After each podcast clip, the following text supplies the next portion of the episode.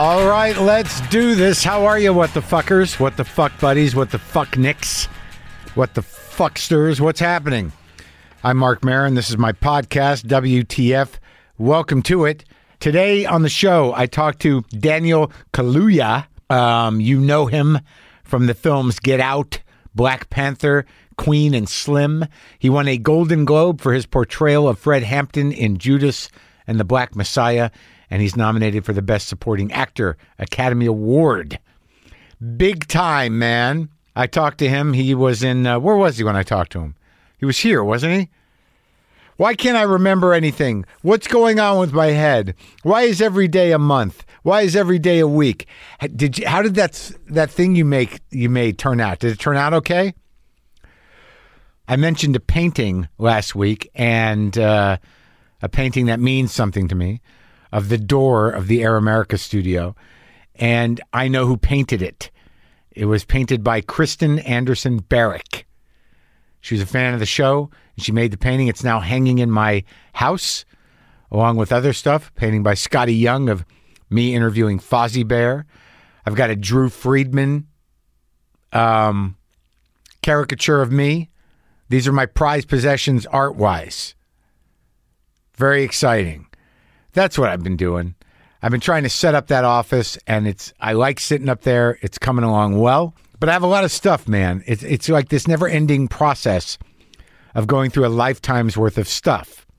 All my stuff has never really been in one place like it is now. I had a lot of this stuff in the garage, but I also had a storage unit. So now everything of me is around. And there's a lot of stuff that I feel like there's pressure to be emotionally connected to it, like paraphernalia from TV shows I've done and stuff, like the backs of chairs. And I don't know what to do with that stuff. I don't really want to make a trophy case. I don't know what to, I'm, I'm not going to hang this stuff up. I don't know. There's only a few things I want to be reminded of. I have a lot, I have glow calendars and glow paraphernalia that, I mean, I did that show and I think that the show itself is enough for me to be connected to, but all this, all these little tchotchkes and things, they build up over the years. Things people send me, fan art, tchotchkes, things from shoots, uh, laminates, all that. There, how do you decide what you really give a shit about or what you're emotionally attached to? You go through it and you realize, like, oh, okay, yeah, I remember this. Right, that was when. Uh, oh, that was that wasn't a great time. But I have all these notebooks full of stuff. I'm never going to read them, but you feel this desire to hold on to them. So now I come up with this great idea. I'm going to file everything. That's my solution. No more stacks, files. I'm going to file things under little notebooks, big notebooks, legal pad pages from different points in time. My stamp collection. You didn't know I had a stamp collection, did you? I didn't either. I kind of did, but I didn't really think about it much. But I was one of these people, I still kind of am sometimes, but I haven't lately. If I'd go to the post office and I'd see a nice, kind of cool new panel of stamps, you know, they're all in one uh, of uh, you know the the sheet of stamps. For a while there, they were doing actually pictures with the with the stamps themselves. I've got some of that stuff uh, from several years ago. Who's it worth anything to? What am I going to do with it? Like I have things where I look at it, it's like this is probably a collector's item. I could probably sell this for a lot of money. Somebody would want this. I don't know what to do with it. I, I keep it not because I'm emotionally attached to it, but because I know somebody else might want it. Or I could just throw it away, or I could throw it back into the the great tide pool of uh, used garbage. That's uh, you could always I could always do that. Who am I ta- who am I calling you? I could just put some of that stuff into a Goodwill thing, but that backfired once on me. I put a poster that somebody sent me or a piece of art, a framed thing. I gave it to Goodwill and it made it back to the guy. And it was very insulting. So all books that are signed that are sent to me and signed, I have to keep. All pieces of art I have to keep. But the stuff that isn't labeled as such, maybe I should go lowball it, give it to Goodwill, and let somebody discover it and be like, what an amazing find. How rare do you find this? What would that be? This is a notebook of Marc Maron's writings. Who? Marc Maron. This is a little uh, Moleskine notebook that I got it. Uh, I found it at Goodwill. So you can't write in it. You found a filled up notebook at Goodwill and you bought it. It's Marc Maron's. I don't know that guy. Marc Maron, the comedian. This is his scribblings. You can't read them, but I know it's his because he he's he signed. He's, he put his name at the front of the book. This is so cool. Mark who? How much you pay for it? Two dollars. Two dollars for a notebook you can't use. It's Marc Maron's. I don't know who that is. Maybe I'll keep it. I'll file it. I have a panel of Star Wars stamps. I have a, uh, a panel of uh, Jimi Hendrix stamps. I have some John Lennon stamps from another country. I didn't know I was a stamp collector, but clearly I have a small, um, probably highly valuable collection of stamps. I have the Blues uh, Master stamps. I have the superhero stamps. I just buy them on the way out. I don't know what what are they worth, man. I have the commemorative stamps of Charles and Diana's wedding. Yeah, I bought those when I was in Europe at the time of their wedding. I was in France as a younger man, and I'm like, those commemorative stamps, they're going to be worth some money. I guess it's just in my head. I had a stamp. I had the uh, stamp collecting book. I had my dad's stamp collection when I was a little kid, and then I had the little collection where you had to have that those weird little sticky, the the little hinges that you had to lick and put one on back of the stamp, then one in your stamp book. I never had anything valuable. Just you know, you're just waiting, man. Maybe someday, maybe someday I'll find the upside down plane stamp. Maybe the upside down plane stamp is in my future. That's what trains people to find garbage that's worth millions of dollars. It's like you, they start you young. It's like stamp collecting, coin collecting. Maybe you'll be the one to find the gold doubloon from the pirate booty, huh? Maybe you'll be the one to find the Hitler stamps, huh? Maybe it'll be you. This will set you in on a lifetime of poking through shit at flea markets and Goodwills. Maybe you'll find that that thing at that garage sale that's worth a billion dollars. Hey, what is this? What's this? What's on this napkin? Is that does that say Picasso? Shh. How much is the napkin? The napkin with the doodle? How much is the napkin? How much? Two dollars? Shh. Holy shit, dude. Here you go. Thank you. It's a fucking Picasso napkin. Dude. This is going to be, dude. It's a fucking Picasso napkin. We're taking it over to MoMA today. Yeah,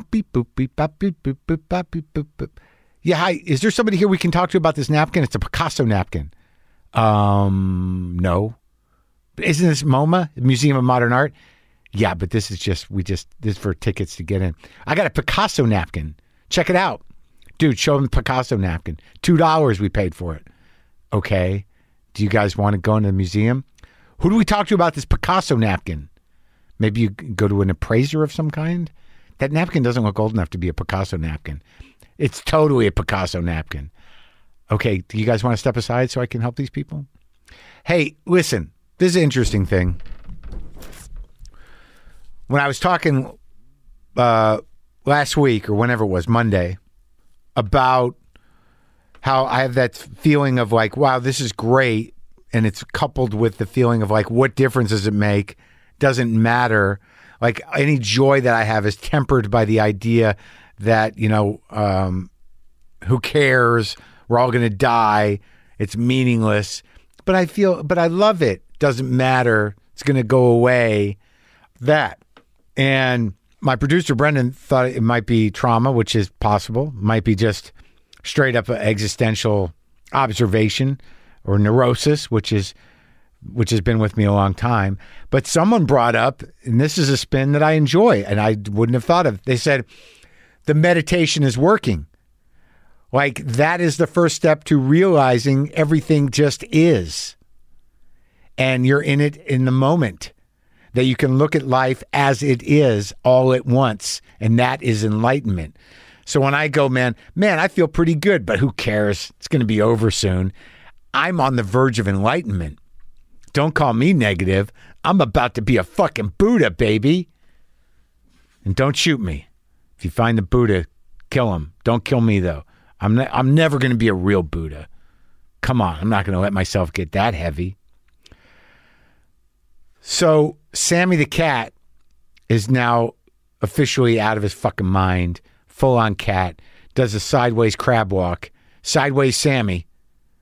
I've got this bathroom with this weird tile and it seems to fuck with his head. So he does the sideways crab walk, the hoppy crab sideways Sammy. And Buster and Sammy are starting to do a thing together, getting to know each other, which means uh, Buster kind of pops him in the head a couple of times. Sammy rolls over on his back, gets submissive, lays himself out, and basically says, Come on, man.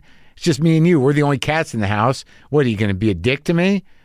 I mean, I'll take it for a little while, but let's fucking jam. Let's fucking get on with this.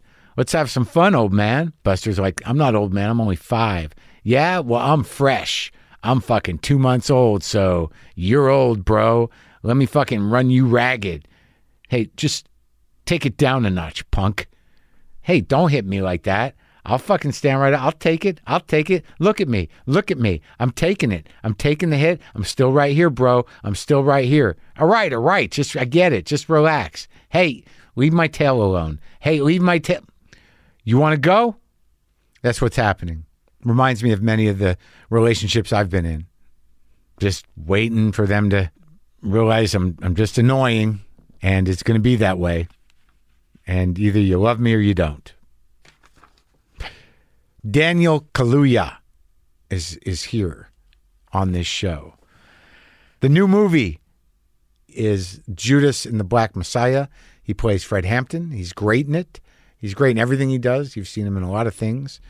Um, Get Out, Black Panther, Queen and Slim. So he's an Academy Award nominated actor right now for Best Supporting. Just won the Golden Globe, and I I enjoy talking to him. So this is uh, I'm going to share it with you. I'm going to share it with you right now. All right. He's also about to host Saturday Night Live this weekend. Talk about that too. It, we talked about a lot of stuff. It's surprising. You'll be surprised at who who influenced him the most. Listen up. Me and Daniel Kaluuya.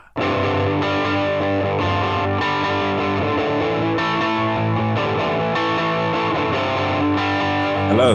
Hey man. What an honor. It is an honor. It is an honor for me, sir. Wow. Feelings mutual. I, I think I saw you. Where's that on Sunset, the comedy? The comedy store. Yeah, yeah, yeah. Is that the the red one? Yes. Yeah, the, that uh, the comedy. Yeah. the the dark, horrific castle of dark comedy. The Yeah, I didn't I didn't see you perform, but I saw you when I was walking in because I think I was watching Neal Brennan. And then, yes, um, that makes yeah, sense. and then and Donnell Donnell Rawlings was on that show. Donnell, yeah, Neil, Yeah. yep, that that would have been me. But you Yeah. remembered me walking by because I was exuding negative energy, or was I pleasant? Did I say hi? no, you. I just know your face. I, I listen to this. I listen to your podcast. I know your face. So It's so funny when your assistant was like uh, making sure that uh, we we didn't uh, we weren't using any video, but she was sort of like, "You're not using any." I'm like, "No, we don't use any video." It always is weird to me because I'm like, "Do we not know something? Is he going to show up without hair? What is happening? Is there?" it's like an, I'm an alien. It's like an alien. It's It's just like an alien being. This is me without all the makeup, man. I'm not Yeah, from yeah. here. yeah, yeah, yeah, yeah. You're in. Where are you? Did you move here? Ma, I'm not still. I'm still on the move. I'm not. I'm still figuring out where my base is. I go back and forth to LA and London, but it's kind of it's weird because of the pandemic. Yeah. Um, you, nothing usually shoots in LA, so LA is just a place to be, and then you go to I don't know Cleveland or Chicago or, or and now because of the pandemic, not a lot of things are filming, Right. so you're just in Oh, LA yeah. or in London, so you're in one places for a period Hanging of time, Hanging around. Hanging around. But I don't mind it. I kind of like it. I kind of like Yeah, it. I'm. I'm. I think I understand retirement. I didn't think I would, but I, I think I do now. I think I Are you, understand. are, you, are you thinking about retirement now? Are you, are you, is that where space you're heading? I think. I think what I'm thinking about is like I'm pretty good at doing nothing. Um, like I don't mind just having the whole day to think and dick around in my house Mm. or do little things. I don't. I don't mind it. You? Yeah, I love it.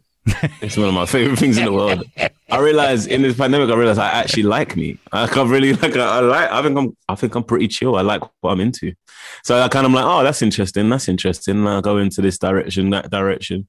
I, I and then like it will just you wake up. I wake up really early. I still wake up like six a.m. and then four p.m. comes, and I've just not really done much. And but I've done a lot. But it's like more of just like going wandering here and there. Yeah. I, I especially love the beginning of the pandemic because no one really knew how to work Right. or do anything. So it was kind of like you had more you time. Yeah, because Yeah, no one so- was doing anything. You didn't have to be in a competition. You didn't have to resent anybody. It was just sort of like level playing field. Everyone's terrified and not working.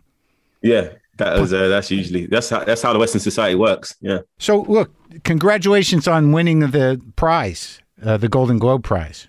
Thank you. Thanks, Marc. Was that uh, was that something? How could that not be great? Were you, it's exciting, right? Even if you pretend like you don't care, you do care, right? What's caring?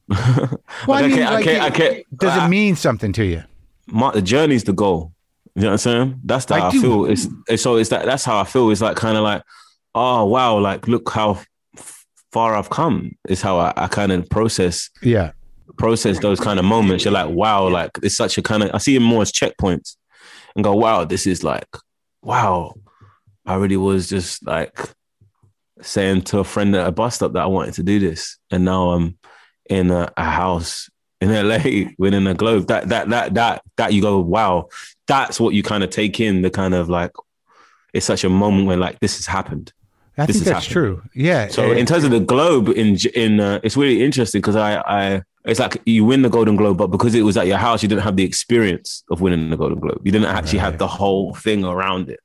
So it's a, a very different experience in that sense. I I actually liked it. I just vibed out and just chilled and and, Yeah, it's a, it's a it is a very odd uh, reality that you know no dressing up, no red carpet, no photographs, no people going Daniel over here, Daniel over here, Daniel, Daniel Yeah. over here, Daniel.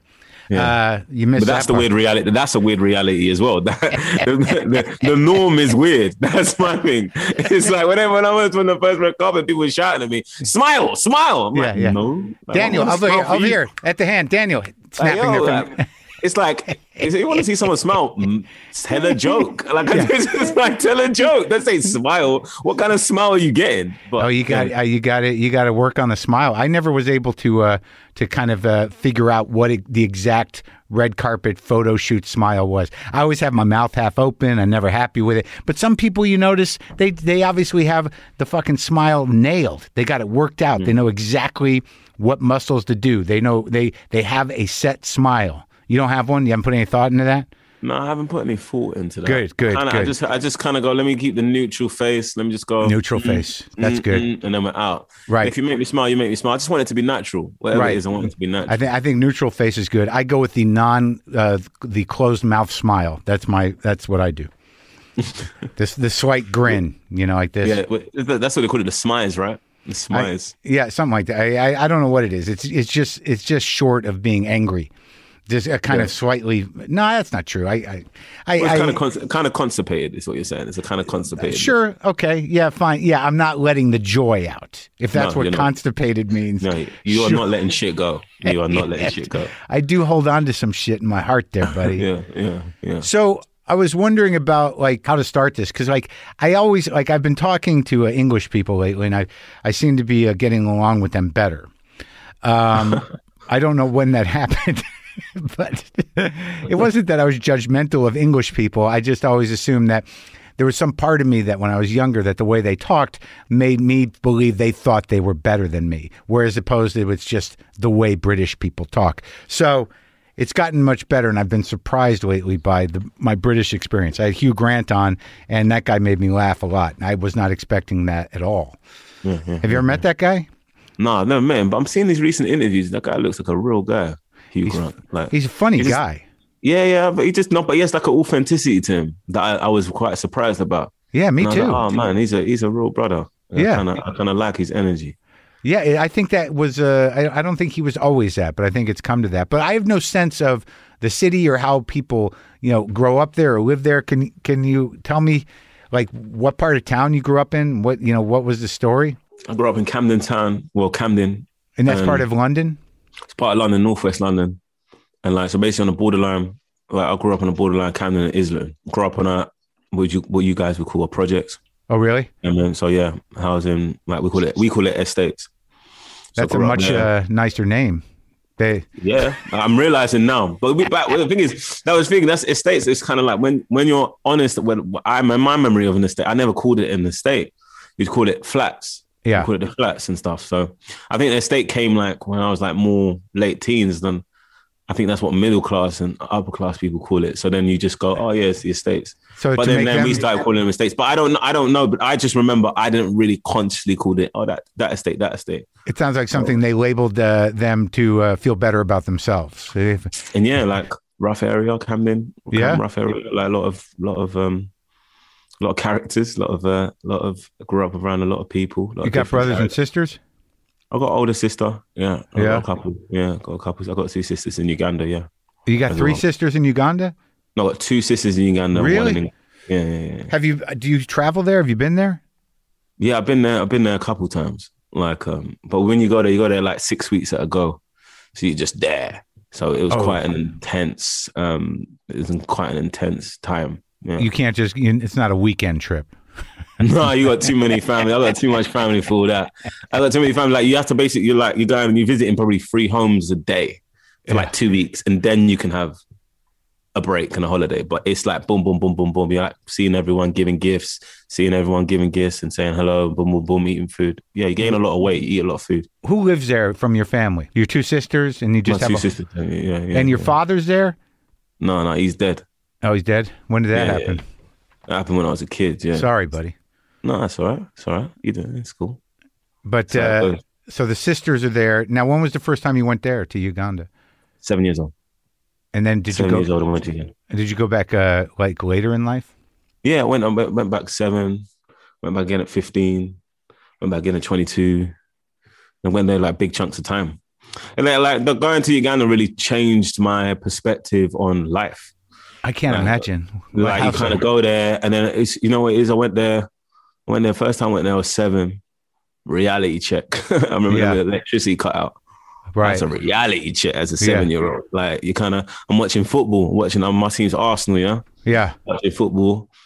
And then I'm like, yeah, like I can't believe I'm in Africa and I'm watching football. Then electricity cuts out. Yeah. I'm sitting there to my cousin and I was like, what happened? He said the electricity cuts out. I said, well, well, put it back on. yeah. He said, we can't. I said, why? He said, because it's out. I said, when is it coming back? He said, I don't know.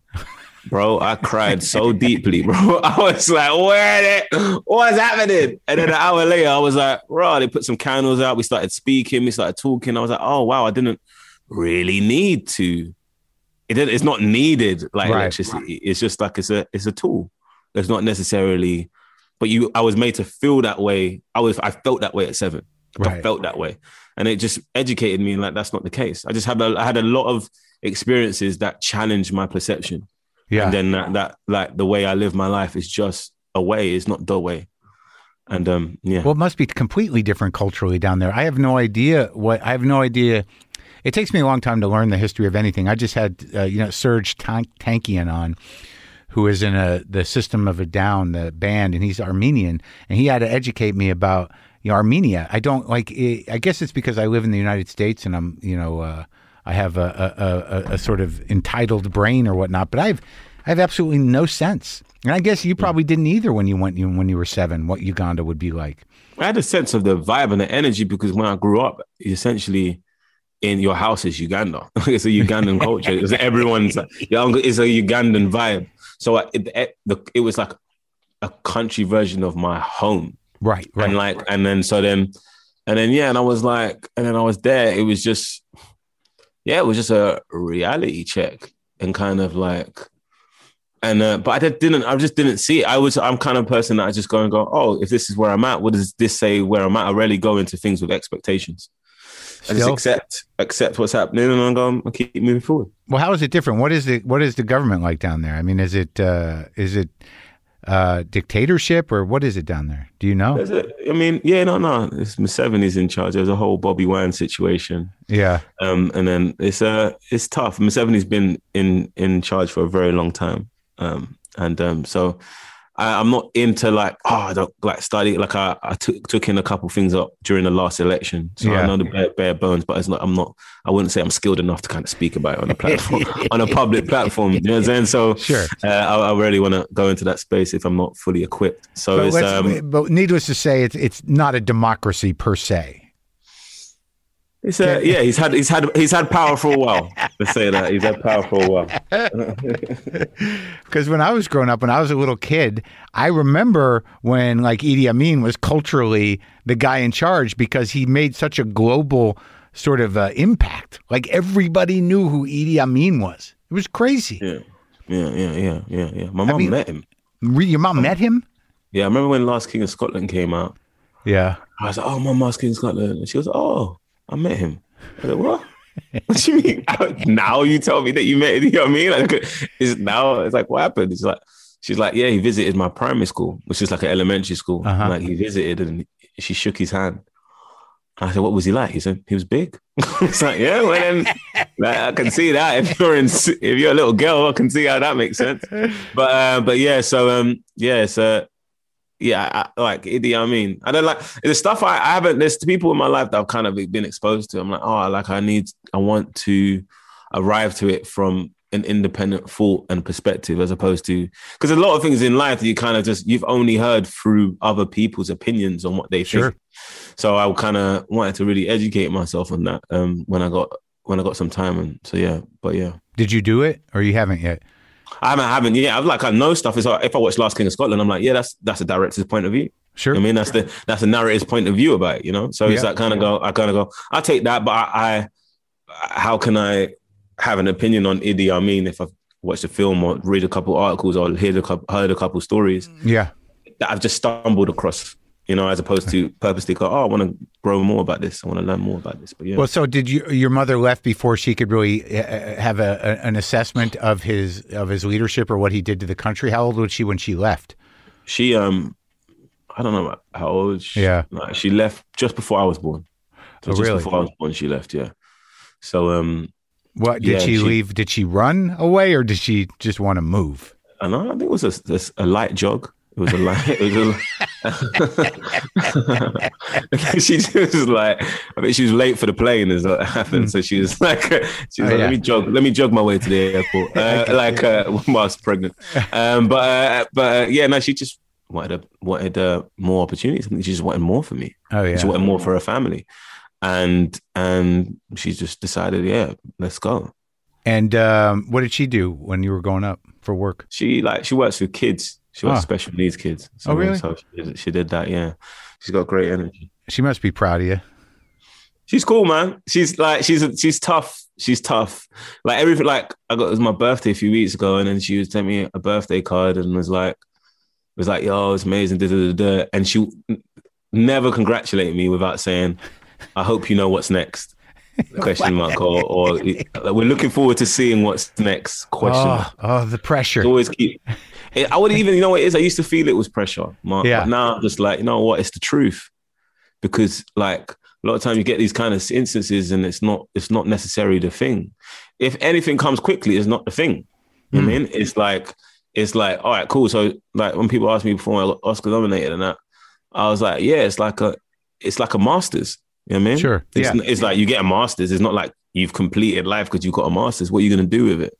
Right. You know I mean? How you going to use it? That's how I see these like checkpoints Yeah. in, in my life. I go, oh, wow, this is incredible. This fact is coming now. There's a Master P quote, quote. He said, if this white man thinks I'm worth 1 million, then I'm at least worth 10. And I see that as the same principle going, oh, wow, if this has come to me now, then what else can I get? Interesting. I mean, uh, what else is there? So, and I think that's a mentality that she really um, instilled in me. I think that's that's like my settings because of she's just like, is there more? Yeah. You know, don't, don't Can you- settle. are, are you able to grow? yeah. It's like it's, it's, it's like, are you a bigger tree? uh huh. Like you don't like, are you gonna go? This is is this my height? Are Yeah. you a bigger tree? You're never gonna tell a tree stop growing. Mhm. You know I'm saying how, how big a how could big can you grow? If a tree grows really big Yeah. at a certain point, you're not gonna go, oh well, you're big enough. Yeah. You just you're you're going at your own. Yeah. You know, eventually you say, uh, I, we could build a house out of this. Yeah, exactly. I'm gonna chop it down, i.e., capitalism. Exactly. there you go. We can spread this tree out without it being alive. Yeah, yeah. Let's make some paper. Let's make some money. A lot of paper. Uh, Make- let's, let's exactly. cut this tree and make some money. Um, so uh, yeah, so it's that. It's interesting what you say about Idi Amin in terms of trying to find a point of view on him for yourself because it it, it strikes me that I I barely knew the Fred Hampton story. You know, I I, I knew. Uh, like when I watched the movie, I'm like, oh, I I've, I know this story kind of. I remember this, but I had no specifics of it. And I wonder, you know, you know, like how did you inform yourself or or make his experience your experience in the way that you were satisfied in terms of taking him on? That's a really interesting question. Can, I, can, I, can I- you say it that again? Like, what, in what sense do you Well, I, mean? I mean, in the um, sense that, like, in the way that you were just talking about Edie, like, you, you know, you hear a lot of stories, you read a lot, of, you know, Mm. is that, you know, but you you don't really necessarily know if you have your own opinion of him or, or know Mm. enough about him to talk about him from your own point of view. But Mm-hmm. it seems like in order to play Fred Hampton, that you would have to really absorb a lot in order to, you know, become him from from internally. And I was just wondering, you know, where did that start and how did you do that? Because now, whether you like it or not, you're going to be intrinsically, you know, tied to Fred Hampton in the sense in the cultural mind, because a lot of people don't know that story. A lot of young people don't know that story, and you're going to be their point of reference. And it's interesting. You did you did a, a, a great job, I thought, and and I I was just curious, given the way you think and and your sort of uh, um, your passion for the present, you know, how did you start the work on that? It's it's it's scary work. Yeah. If I'm being honest with you, it's uh to because I think what you're hinting on is that you get to a point where you'll have to make a decision Hmm. and go, this is this is this is it, and this is as much as I know at this, This point. is the guy. and then we're going to move forward. And you know what I mean? And we're going to have to move forward in a certain direction. I think because Shaka King, the director of Judas, incredible director, he like he I remember he mentioned that the Black Panther had a reading list, so I asked him for the reading list. So in order to be a fully fledged Panther, you needed to go on six weeks of political education. So I had this reading list. I was reading the reading list before, way before shoot, and I was just taking it in before the green light. I was just kind of let me. I would. I wanted to read it anyway. Like what was So I was it? reading it. It was like Chairman Mao, uh, Marcus Garvey, uh, Frantz Fanon, uh, a lot of um, communist, Uh huh. left wing, fascinating teachings Yeah. and and strategies and outlooks and ideas and Mhm. concepts and perspectives Interesting. and I was just and I was just taking all that stuff in, and uh and then like Malcolm X was on it as well, Malcolm X biography, and and I was taking all that stuff in, and I was like, oh, like it got to a point where I, I can't stop being in my head about it. Yeah. I, I was reading it in order to kind of I didn't want to look at the Panthers and at Chairman Fred. I wanted to look with the Panthers and with Chairman Fred. But I get to a point where you you're gonna have to step up and embody him now. you Yeah. know, be that vessel for him and look at him as an individual and do the words and and and go for the voice. Mm. And um and yeah, so uh, you you start that, and then Shaka did an incredible job, like by pushing me. I think a year before the shoot, we did the speeches. He did it, we did these actual speeches A year? uh, a year before the shoot. We did these actual speeches, and when I hadn't done any dialect work, I hadn't done anything. It was just a guesstimate. And then um, we did that, and then uh, we recorded it, and it was a lot. It was so important. I, I think it took me a month to watch it back because really I was kind of I was nervous, Mm. but no, I was nervous. I just knew the minute I watch it, I'll start working. I'll start going. That's not. I want to fine tune that. I want to fine tune this. This doesn't sound like him. This doesn't sound like him. But it was so important to do it. And then watching it, it was like it was never as bad as I thought it was going to be. I mean, and then you just kind of go, all right, cool. This is manageable. And then we just built from there. But yeah, and then with with Audrey Lacrone, incredible dialect coach, did a lot of work in looking at his speeches and X, Y, Z. And I took myself to Chicago, went to Maywood, went to his hometown, um, uh, went to these old schools and these old homes, all these all these places, and it was it's like it's like a treasure hunt. You don't actually know what you're looking for. Yeah. You know, you like you don't know. You just know I want to be in a space, I want to be in an environment that allows me to think in a certain way. You know what I'm saying? That allows me to make decisions and grow something and move me Right. cellularly, move me and spiritually move me in his kind his space. Because I would look at his speeches and go, I want to move an audience the way I feel moved by him. Were you able to understand the, the social and political momentum and message of of the Panthers in, in, in terms of truly believing them? I think I, I believed it beforehand. It's like I just didn't, I just didn't I just didn't have those words. I didn't Yeah. have those. I was I wasn't exposed to that material. But I knew nav- being a young black man navigating a Western society, navigating a majority white space most times, there is a there is a frustration, especially if you love yourself, especially if you respect yourself. There is a frustration of the resistance that you get from that. You know I mean? And like you you and that it creates a mm, you know what I mean? It creates Yeah. an energy that that I feel the Panther Panther Party represented. Yeah. So when me taking that in, it allowed me to. It was almost soothing to me. It Yeah. was like it felt made me feel less crazy. Made me feel like yeah, like I don't feel like I'm I'm wild to be in a world commanding what my spirit is. Exactly. I'm not it's like I'm just I'm just being what I am. You know what I'm saying? I'm not I'm not even what it's like that it's the audacity for people to believe that it's theirs to give to me. You know yeah. I mean, how can you yeah. give that to me? Yeah. how like it's like it's I am that. If and and and and so they and they they embodied that. They had the words for that. They had this the the the kind of strategies and the plans for that, and they did it through feeding kids. You know what I'm saying? Feeding kids with the breakfast program, with educate educating kids, with like free medical care. You know Yeah. what I mean? In Yeah. Chicago, with like with all the number and with the Rainbow Coalition, it was just like it was a, a level of empowerment. So it was just like, oh wow, they this already happened. My feelings already happened. People already did it. it. It's just deepened what was already there. Yeah. Yeah. Yeah. It's Yeah. it's how I felt. It just it's it's more in my body. It's more in my yeah yeah. Yeah. I mean, right. it's like Yeah. it's like it shows how dangerous fear can be right. when people are scared. When people these people are scared. Yeah. These people are petrified, and it's dressed as hate. It's Yeah. dressed as hate, but it's it's the the, the the the the naked body is fear.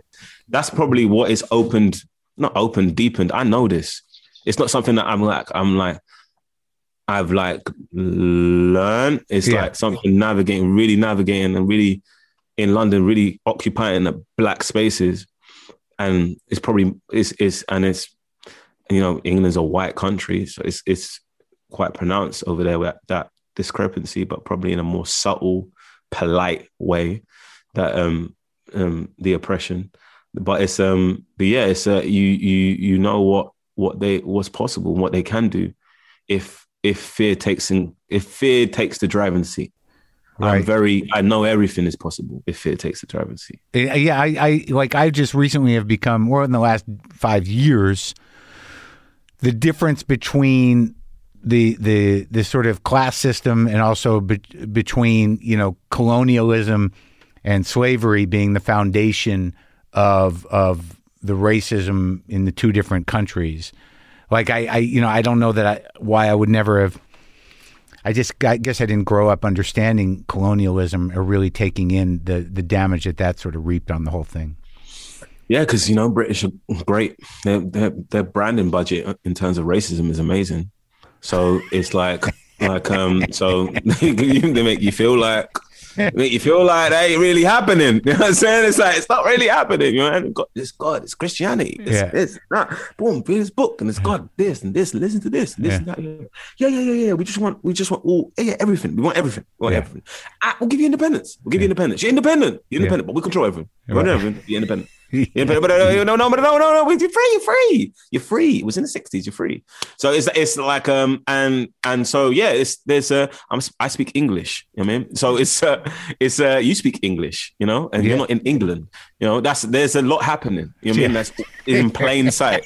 You know I mean? It's like so it's uh it's just like you got to just look and Yes, go look yes. what we're doing. You know what I mean? It's like um and and yeah, that's the the power of of that way level of thinking and how deep the intention is Yeah. from that space. The empire time- runs deep. Yeah, yeah, yeah. It's just that, and then I think true revolution is internally revolting that Yeah. internally. You know what I'm saying? And going, no, no, no, no, I don't buy by that. I don't buy by that. I don't buy by you.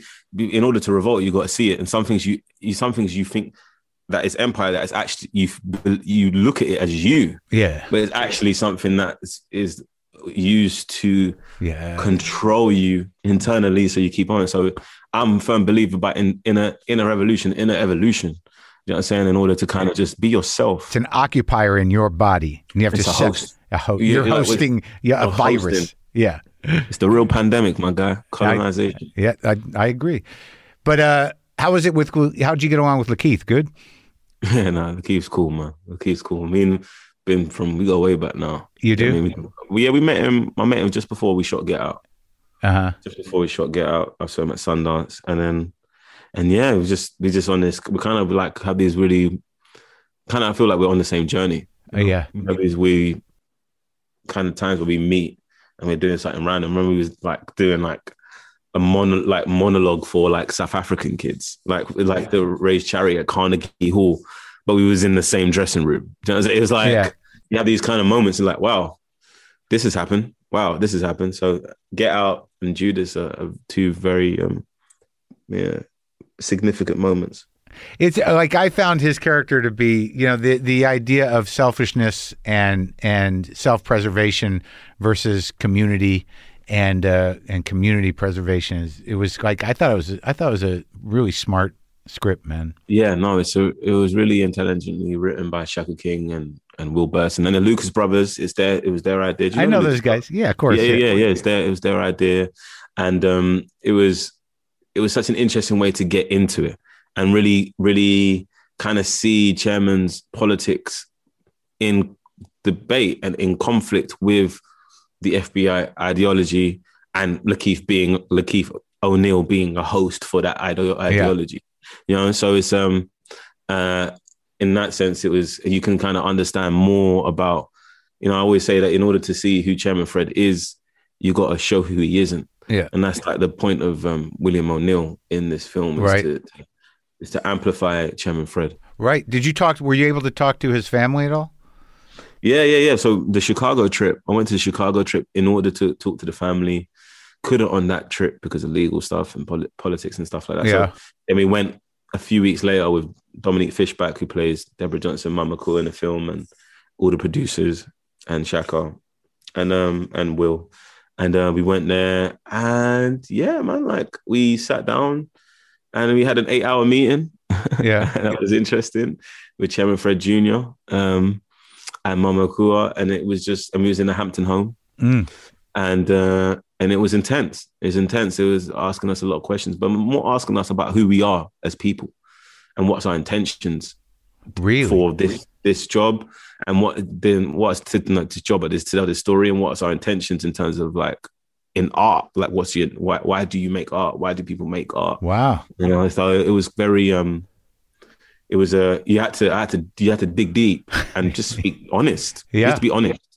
And uh, and I really respected it because he's just like, well, if you're flipping playing Chairman Fred, I, I need to know who you are. I want to know who you are. So That was his son. was his son, yeah.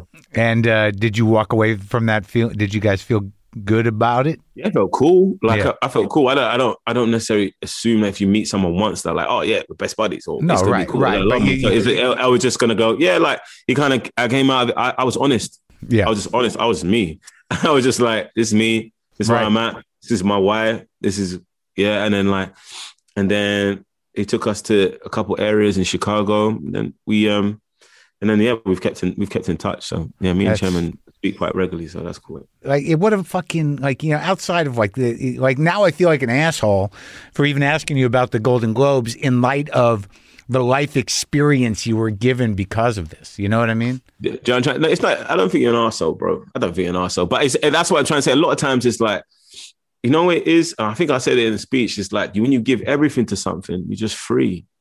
So it's like it's kind of like it's not even like I don't care. It's just like you, you can't like Yeah, like the stuff that the stuff that I, I couldn't I can't open up about the stuff I saw and the stuff what happened after it Mm. in terms of like like the cost that it took on your body to play someone like that to be a vessel for someone like that in the way that I did it is a Yeah. huge cost. It's Yeah. not a joke. This process deep made me deeply respect acting more and deeply respect the process more because it's no joke. So it's that kind of thing where like when you get awarded, you kind of like you're happy, but you know it's just you just know the cost. You just know the cost. So it's just a different. You're just looking at it a completely different point of view because I'm just like there's a real, there's a real. I know there's a real cost here. You know what I mean? And, and so it's the and also yeah, like that experience and the people you meet is I just find that incredible. Do you What do you, when, when you when you say cost, like what in respect? I mean, you you you did a great job. You know, you did a great job. But what what specifically you what the cost is? What it took you through emotionally? Mostly, I had some health issues at the end. Oh, I had some really? health issues. So it's that thing where like I had to I had to look at that and like pick myself back up. Like um, so What from exhaustion or?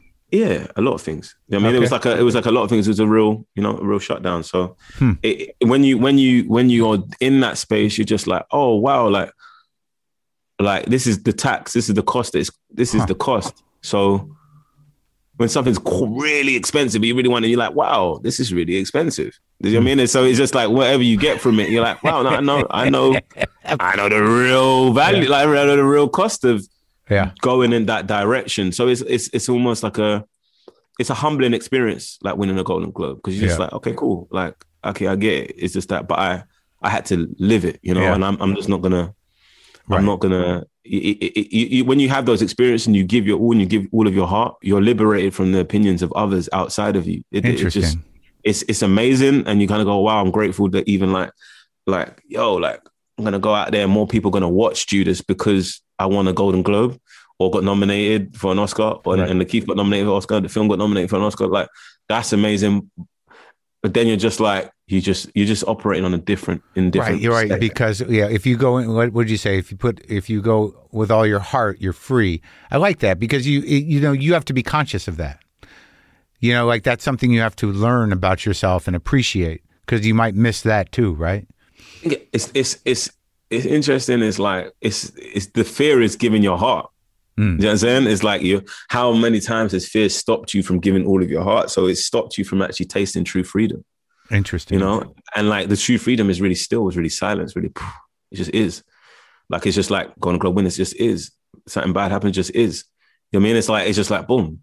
It just is. And so, but it's like you when you give everything, you taste that. You taste reality. You don't taste other people's triggers. You don't taste perception. You don't taste judgment. You don't taste. You just taste reality. And you go, this is where it is. They just give him this. These body of people have given me an award for something they have seen. That's nice. That's quite a kind thing to do. That's nice. you know what I mean? It's like, and that's not to downplay it. It's not No, to downplay know. it. It's not downplay it, but it's just like you've just gone on a journey and you've given all this, like this, my heart, bro, my spirit, like is it's all of me. Yeah. Is this this is All- spiritual spiritual idea? Is this something that do you, do you like? Do you have a practice that enabled you to see things this way?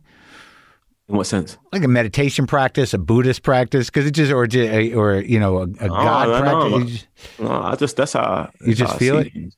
I just feel it. Like Yeah. it's just the truth. I felt that when I when I did plays back in the day. uh, When I did plays back in the day, and I did this play, I played a boxer, play called Sucker Punch at the Royal Court. yeah, I played a boxer, and um, I trained for three months, and I lost like forty two pounds in three months. uh huh.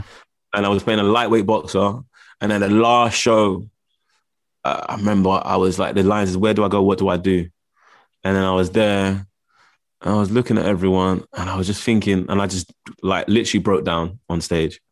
And but it actually worked for the scene, so it was all right. But as you're just looking at everyone, you're like, I really cared what everyone thought. Mm. Like, I really cared. Yeah, and like and i'll just look at people and they're gonna write their reviews and i'm like you didn't do three minute planks with me. You didn't you just you know what i'm trying to say? Like how can you like you're not equipped to, to even capture this. Yeah, like not even like in a kind of like in a in an egotist it's just like bro i really gave you my body. I gave you everything. Yeah. How, how can you how can you put that into words do you know and it was i was free I looked at everyone. I was like, everyone, it's whatever, man. How people feel is whatever. Like I want, I want people to have a good time. I want them to connect. I want audiences to like to trust me as a person that's gonna like give a, a nice vibe of a story and learn something new and interesting. And like, but it's just that kind of going, wow, like when you give your all, you're just like, meh. Yeah. You take it up and you're just like, but then I realized before I really believed that. I'm like, right, this casting director means this and this, this, that, and this reviewer means this, and this position means that. And when you give everything a bow, all that goes. You don't even look at it anymore. Yeah, I, I, I, I can understand that, and I and I and I do like I have felt that before, but it, you're no, you're fortunate to feel it. Where have you felt that? When have you felt that? Like I believe that that last special I did, you know, after doing comedy for 35, 40 years was the best thing I ever did. I could see my entire life's work in it. You know, I've been doing stand up since I was in my early 20s and I think that's that special I did last year with my uh, girlfriend at the time directing was really the best work I'd done and I, and it felt I could let it go. You know, like I, I you know, I, I I I saw that you know, I was in it and that and I worked hard for it and I was, you know, and I my heart was all in it, and uh, and I and I accepted that. I didn't look at it and go like, ah, why did I do that, or how come I could have? It, it was the first time that I was like, you know, that's that's great work. What do you feel shifted in you? Why? What? What do you feel shifted in you for you to even allow yourself to give that much of your heart? Well, well, some of it had to do with that woman, and uh, and then What was it about the woman that you felt safe? Yeah, yeah. We, you know, we were partners for a while. You know, uh, was, we were in, involved. in- Uh, we were. You know, she she passed away about a, about a year man. ago, so and sorry. so like that was there. But also the gift that she gave me in terms of believing in myself as a performer. Like I spent a lot of time beating the shit out of myself and doing a type of comedy that was aggressive and angry. Still is a little bit, but I think there was something about her in my life at that time that grounded me in something, right? And that opened my heart. So now, you know, in in light of that, to keep it open, I just did another movie a few months ago where I really kind of like, you know, like you said, I, I sort of honored the acting and and really, you know, f- tried to figure out what was great about it and what I was. Would, and I went all in, you know. I, I, you know, I did a dialect. I did a guy that wasn't innately me. It, there, I wasn't, you know, I wasn't getting, you know, I was, I couldn't just autopilot it. I really had to do the work, mm-hmm. and I and I felt better about it. I feel, I feel really like like something moved in my heart, and I'm not completely comfortable with that, but I, I kind of understand what you're saying. I'm really happy that you got to that place, though. you mean because it's it's the thing is about that place. It's not supposed to be comfortable. Yeah, That's how you find true comfort. Mm. You know, it's like it's like you kind of feel like oh, they kind of teach you and condition you to feel like everything should feel comfortable in order to grow to your tallest height as a tree. right. No, you gotta have some rain. It's gotta come. Sure. Some some birds gotta come and and like eat your Yeah. bark or something like that. This stuff has got to happen, and it's uncomfortable growing. You Yeah. saying It's uncomfortable being free. Yeah, it's hard. Yeah, and keeping your heart open, buddy. Yeah, but being free is comfortable. Yeah.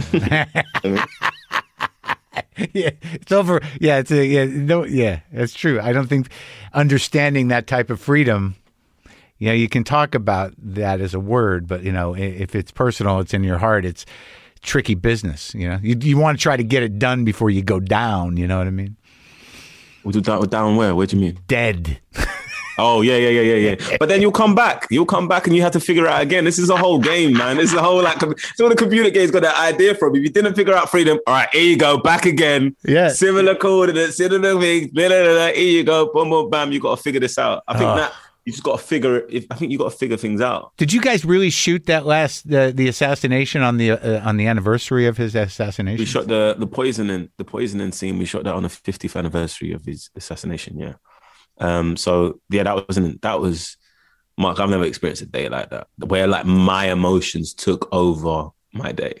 Like it was like I'm usually kind of like put me to a side Yeah. when I'm I'm working, and then like but my emotions and how I felt about Chairman Fred and how I felt about what happened really came came to the fore and, and for Lakeith in a real way as well. So um yeah, and we did the speech, me and Shaka did a speech at the beginning of the day and just honoring him and just realizing that 50 years later, this man still is bringing people together.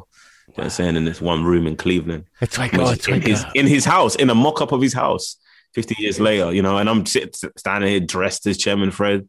It's a very surreal. And then when I was doing a scene, um, there's the bit when I was doing the scene and like uh, he has to decide about prison, X, Y, Z. And so that, I mean, the I was resisting to the emotions that I was feeling.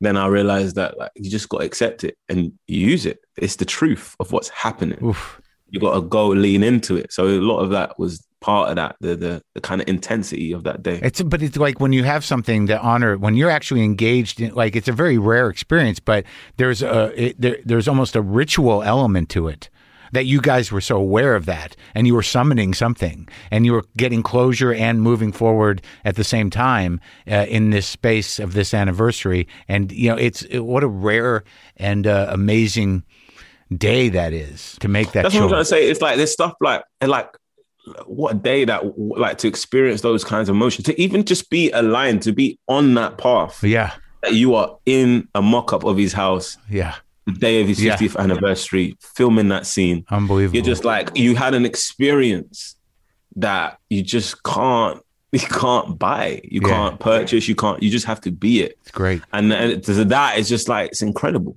That it was is, is looking back is incredible, and I feel really blessed to be a part of. So, were you always a, a serious actor, or how? When? How you've been acting a long time, like since you were a kid? Yeah, since I was like 13, I got into it 13 improv. My, someone like Improv, teacher told my mum. comedy. uh, yeah, like I got into comedy first. I was doing comedy. I was doing comedy back in the day. I did a lot of comedy shows, a lot of comedy skits. I used to do sketches on um on YouTube, like used to musical parodies. I used to do all of that stuff. Like majority of my career before Sicario was um comedy. And um and like um and so yeah, and and, and then so improv in improv is like the, the biggest reaction you would get is sometimes you would make kids laugh. It was a, it was this place called Anna Scher, and basically you pay five pounds, and you you go you go and there's just kids that are from estates as well, hmm and then you kind of go there and it's like for underprivileged kids, and you go there and you kind of like um you have this big stage, and everyone's looking at you, and it's like me and you, Marc, doing a scene. Yeah. The teacher goes, first line, why did you do that? Yeah. And then you got to go. Right. 13 year old doing that is petrifying. And if you're rubbish, if you're crap, yeah, Yeah. they just laugh at you or Yeah. they'll text or they'll get bored. It's kids watching. Yeah. you. Yeah.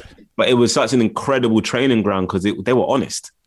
They were like, we don't think you're that interesting. Right. You know what I'm saying? And like, you got to do something interesting. So I realized that like, and I, I was a joker at school, but I, it took a while before I could really be able to feel confident in bringing that funny element, that comedic element into improv. And then, so I did that. And then, um, You did. yeah, you like- actually did like uh, TV shows, like sketch shows and stuff, right? yeah, I did Harry and Paul. I did Mitchell and Webb. Is I there did, a uh, rule in England that you have to name a sketch show after two guys, or how's? That's that's the. I think that's a mandate. I think that's the law. Two white men have to. Uh, yeah. yeah, that's how it is. Yeah, yeah, yeah. yeah. Boris, So- Boris, and Tony. Yeah, So that's all your experience was in comedy. That's a trip, man. Because Sicario, I love that movie. I've I watched it a lot, thank you. and you were great. I love that film as well. Thank you. because like I'm a guy as well who has spent his life in comedy and like I'm doing serious roles. And like what is what was your first experience with that coming out of comedy? Cuz for me, my comedy's pretty serious, but I can be funny, but I'm I'm pretty serious and I'm pretty, you know, uh, uh, emotional. And like when I started to do it, feel comfortable with it, it was sort of a relief to not be funny. Yeah, you know what it is? It's like it's funny. It's funny. It's funny. It's like I remember I was 19. I did this show called Psychoville. Amazing show. Like, did you watch um The League of Gentlemen? Have you ever watched that? This British show, League of Gentlemen, kind of surreal comedy, kind of I obscure. know I didn't, so I didn't watch it. the Yeah. guys that Steve Pemberton, Reece Shearsmith, Mark Gatiss wrote it as well, and then uh, and uh, I yeah, and then like um they did Stephen Reece did a show called Psychoville. I did Psychoville when I was like 19. It was a comedy show, like kind of like a horror comedy show. It's really funny, really interesting. And then uh, and then there was I was 19 doing it, and the director Matt Lipsey was doing this scene. Like this is how surreal it is. yeah. I was like trying to get some keys off these Siamese twins in Yeah. the van Sure that and then like yeah. one of them woken up and I had to kiss him. Yeah. It was, it was the whole, and then like, and then it's doing that, and then I think I did a line, and I did it in a certain way, and I, it didn't ring true to me, but I, I just did it, and he pulled me to the side. Matt pulled me to the side and said, "Daniel," and literally said something that would change my life forever.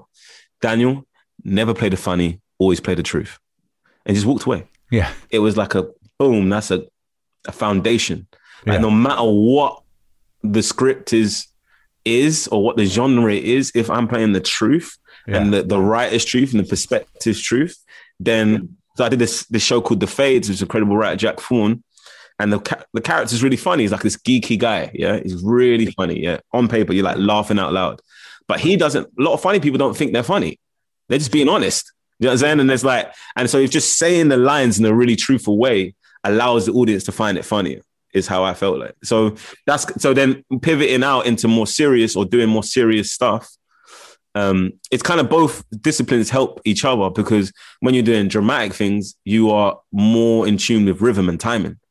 You know what I'm saying? And you understand the importance of rhythm and timing for story purposes for, to hit a certain way. So a beat can hit a certain way because in comedy, it's all it's all about rhythm and timing. So it's that kind of like, and so that would help that. And then your truth thing would help your serious stuff and help your comedy stuff, which is because serious is all about truth and it will help your comedy stuff and this is that and the other. So I always had like kind of different avenues because in, when I did improv, I would just go, I would just challenge myself. So a lot of my improv sometimes was serious. I would just challenge myself. You could just play and go, what am I scared of? What haven't I done? Like go there, just do that. Boom, just do that in that way. Just do that, do that in that way, and take the scene a certain way.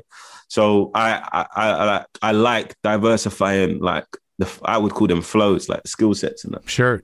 And also like I think a lot of like what I have learned over from doing comedy, from doing improv, I would imagine too, is that you really learn how to own your space on stage or on screen or in a scene. I think that timing, what you're talking about, that sort of being grounded in what you're doing, in your own honesty, and taking your time is something that you're very good at and something that's necessary. Thank you, thank you. But you know what? It's just like I see that with Olivia Colman because I don't know if you know about Oof, Olivia Colman. Jesus, like you know so her, good. you know her back, you know her background is comedy.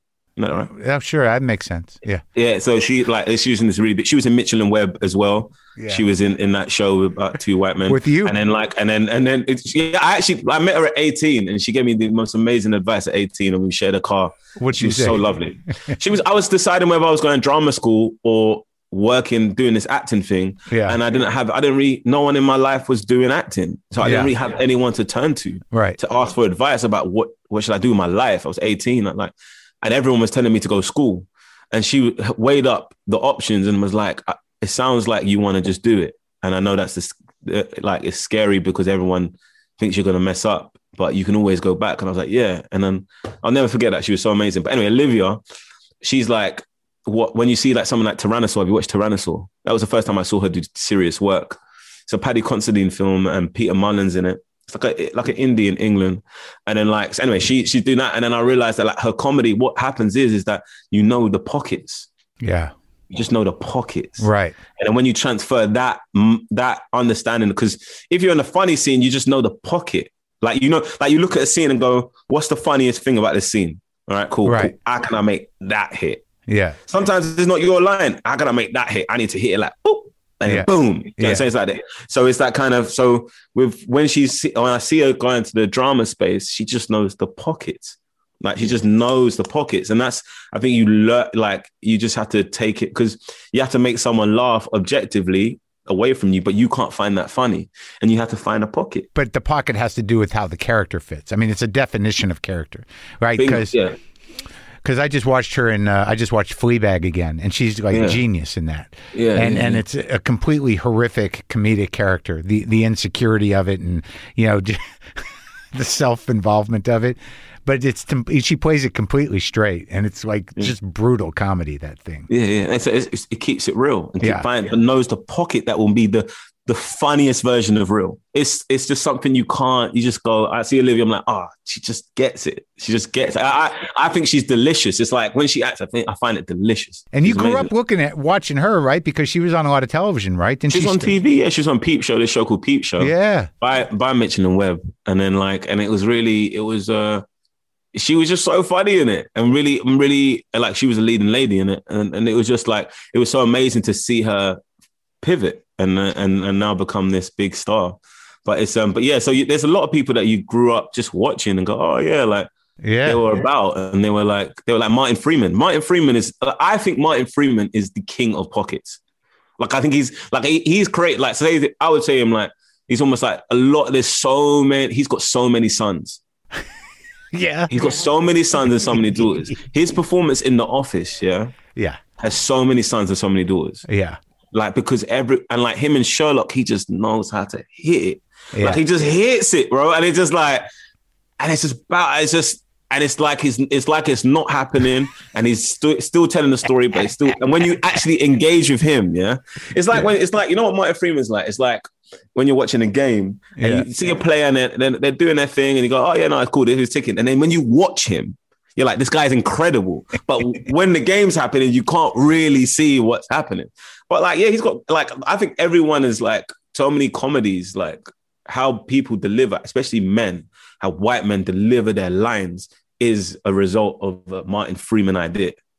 You know what I'm saying? It's like he just went bow, bow, bow in the office and he does this way, and then everyone is everyone just took it and ran with it. I think I said it. To, I met him. I said I said it to him. I think he, he was a bit drunk, so I don't know if he remembered. But Yeah. um, but yeah. So I I I, I to, finding pockets. They took the just- drive shaft of Martin. They took the you know the the engine, and then Yeah, they, yeah. they they they worked it into their own engine. Yeah, what's an on but if the, if the people are just by osmosis, by like subconsciously inspired by what he's doing there. Do you know what I'm saying? It's like because he because really and truly, Ricky Gervais is the funny man. David Brent's the funny, funny man. Like and like Martin's character has the story in the office. Do you know what I'm saying? He has the story. It's kind of like Josh um, John Krasinski in in the American. Like that guy, that character, same character, has a story. Yeah, but he You know like yeah, he's one of those slow burn guys, and he like he really kind of his he takes his time, and you know he you know he lets things sit. It's you know it's it's owning that space, man. It's very confident. It's Yeah. very confident. You have to be very confident in what you do in order to go, I know this is a comedy. Yeah. I'm still going to play it in this way. You know what I'm saying? It's like, it's an audacious position. That's why I respect it. And I clocked that in Sicario. Again, I was on Sicario and it was all of them. They were just like audacious. They were Yeah. like nothing, less. Benicio would be just cutting lines, less, less, less, less, less. And then I was like, wow, I, I didn't understand it because I thought they were like, ah, they cheating. This is like, this is like, but it's that thing where like it's just like you, you know, you just distill it to what actually matters. And then, but to do that in a comedy is like very difficult because your instinct is to go, I want to make the crew laugh. You know what I mean? It's like, and, and it's just like, no, the audience will laugh when the situation is funnier.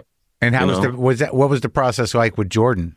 Jordan is amazing because Jordan's like comes from an improv background. Yeah, I know. So Yeah, it was like it was, it was so it was it like we just kind of get it. We just Yeah. get each other and like on set you can kind of be loose with it and like and go, yo, this isn't working. And we are both confident that we'll find something new. Right. In and like we'll be doing a take and it wouldn't and we don't know what is gonna work and we just try it out in the take. You know what I mean? It's like it's just that he, it's kind of like I, he's just very much from the same school of thinking in terms of how I so you guys into it. improvised a lot.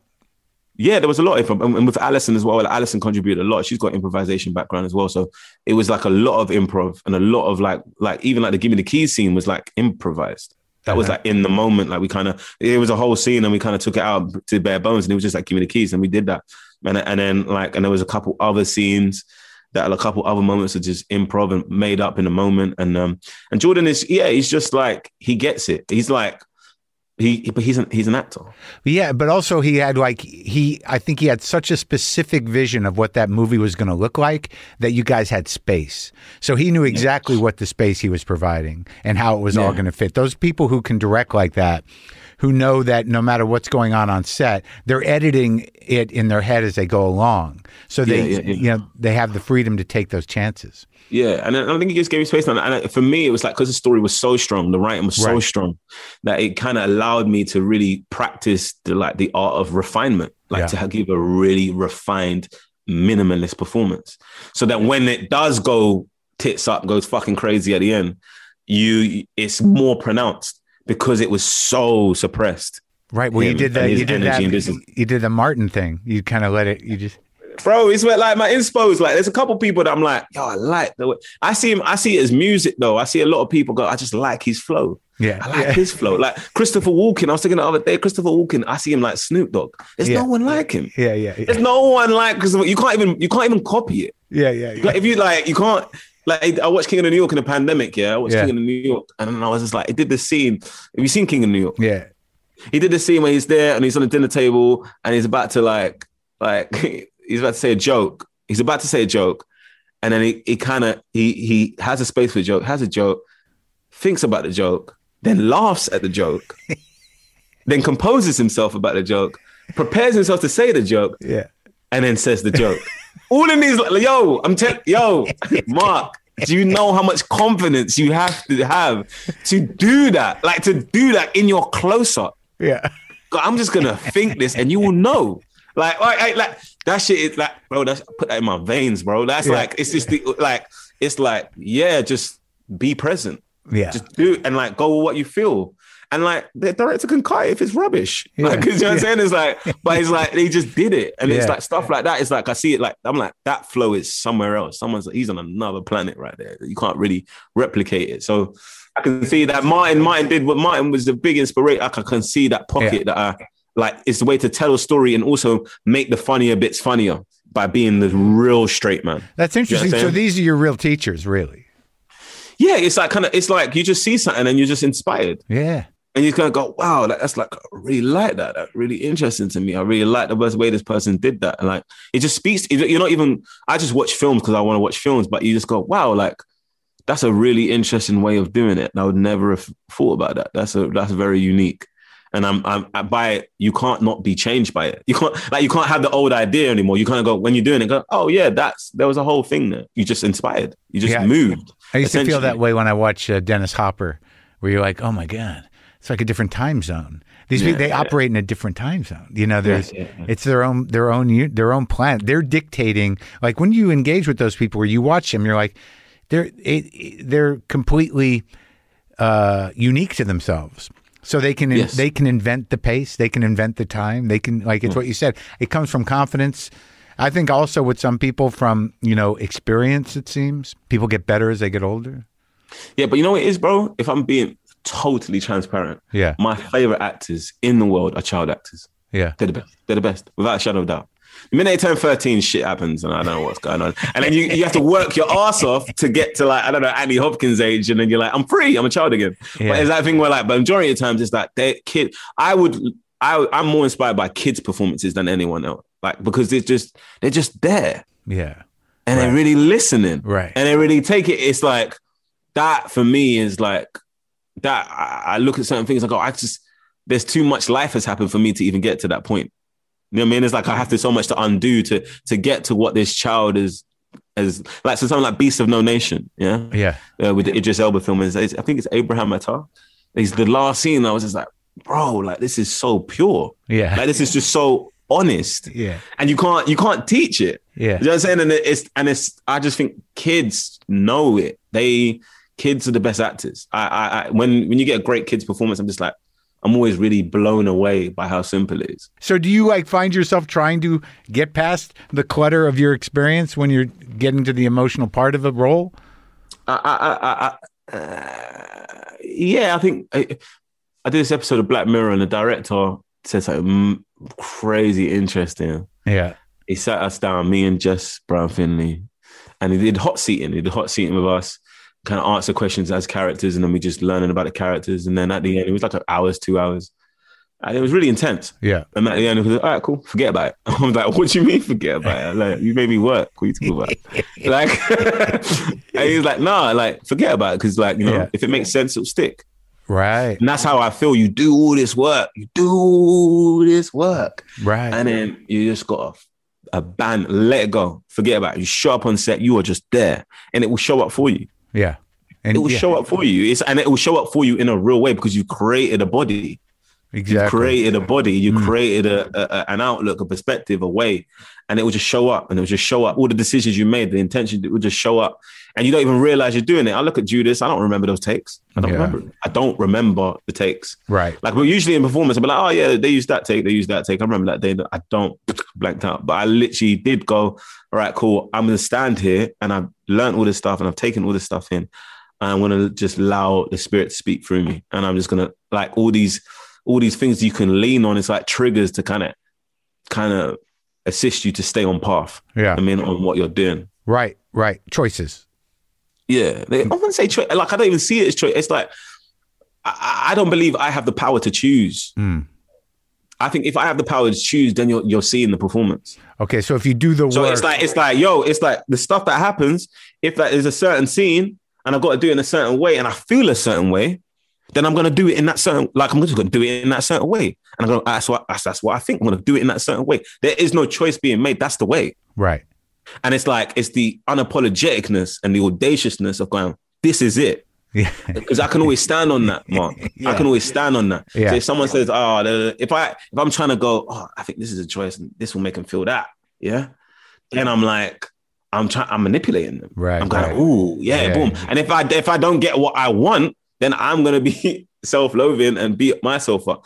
You know what? I'm, I created a process to minimize the self-loathing. Yeah. To minimize it. I, I I've literally actively I want to be able to watch my stuff and objectively grow and learn from my own performance and go, oh, okay, cool. I know what that was honest, but would you do that now?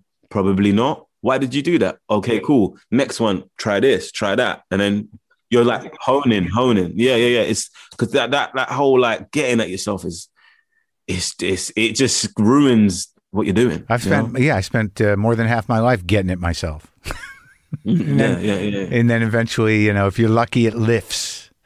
You know, it goes away a little bit, and you Yeah. you But I think I think I think you can't rely on like it just leaving. You got to actively oh no, decide yeah, for sure, and right, set up something to help you Yeah. with that because it, it's just like because it's just can be paralyzing. It can it's- be you found yourself you found yourself putting something in place to stop your self-loathing, yeah. It's like I've got like because you, I'm going. This is my heart. right?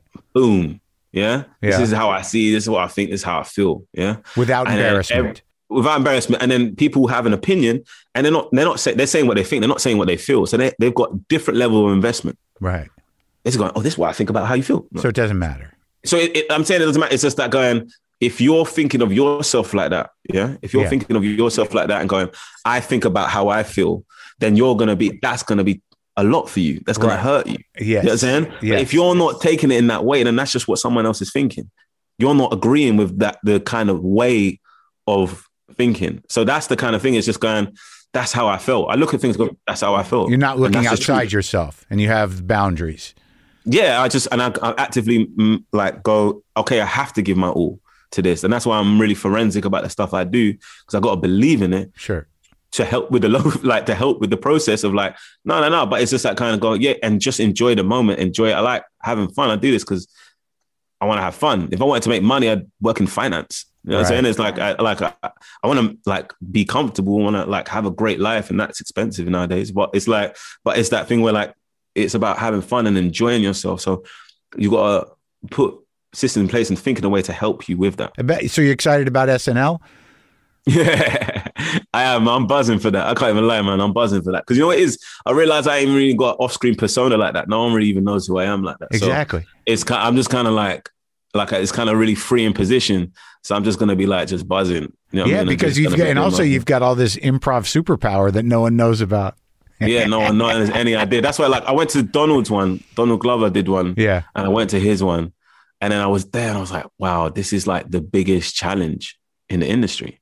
It's like this, this, this, this is the process that will make you grow the most. Yeah. Do you know what I'm saying? It's like because it's just like you don't have a show on Monday, you have a show on Saturday. Right. I mean, it's like that's what we used to do every day. We used to like do improv and like go away. A group of us will go away for 20 minutes and then come back and perform that play yeah. to the to the the class, and you just have to have a play at the end of every week. You just Right. got to get one.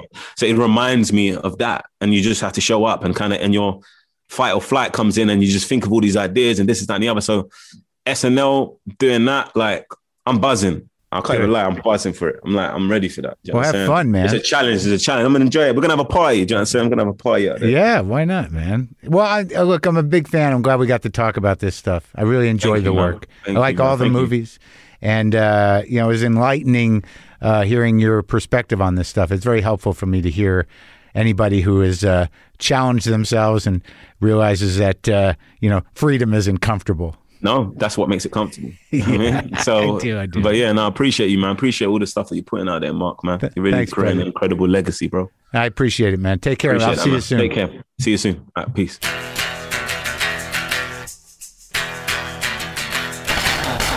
Okay, that was uh, Daniel Kaluuya, and uh, he'll be hosting Saturday Night Live this weekend. You can watch him in uh, Judas and the Black Messiah, or Queen and Slim, or or uh, Black Panther, or Get Out. Any number of those things. Good actor, interesting presence, and now you know who his biggest influence is. All right. Happy birthday to my brother, Craig Maron. You made it another year. How old are you, buddy? What are you, 55? You're 55. Happy birthday. I love you, man. I'll play some guitar.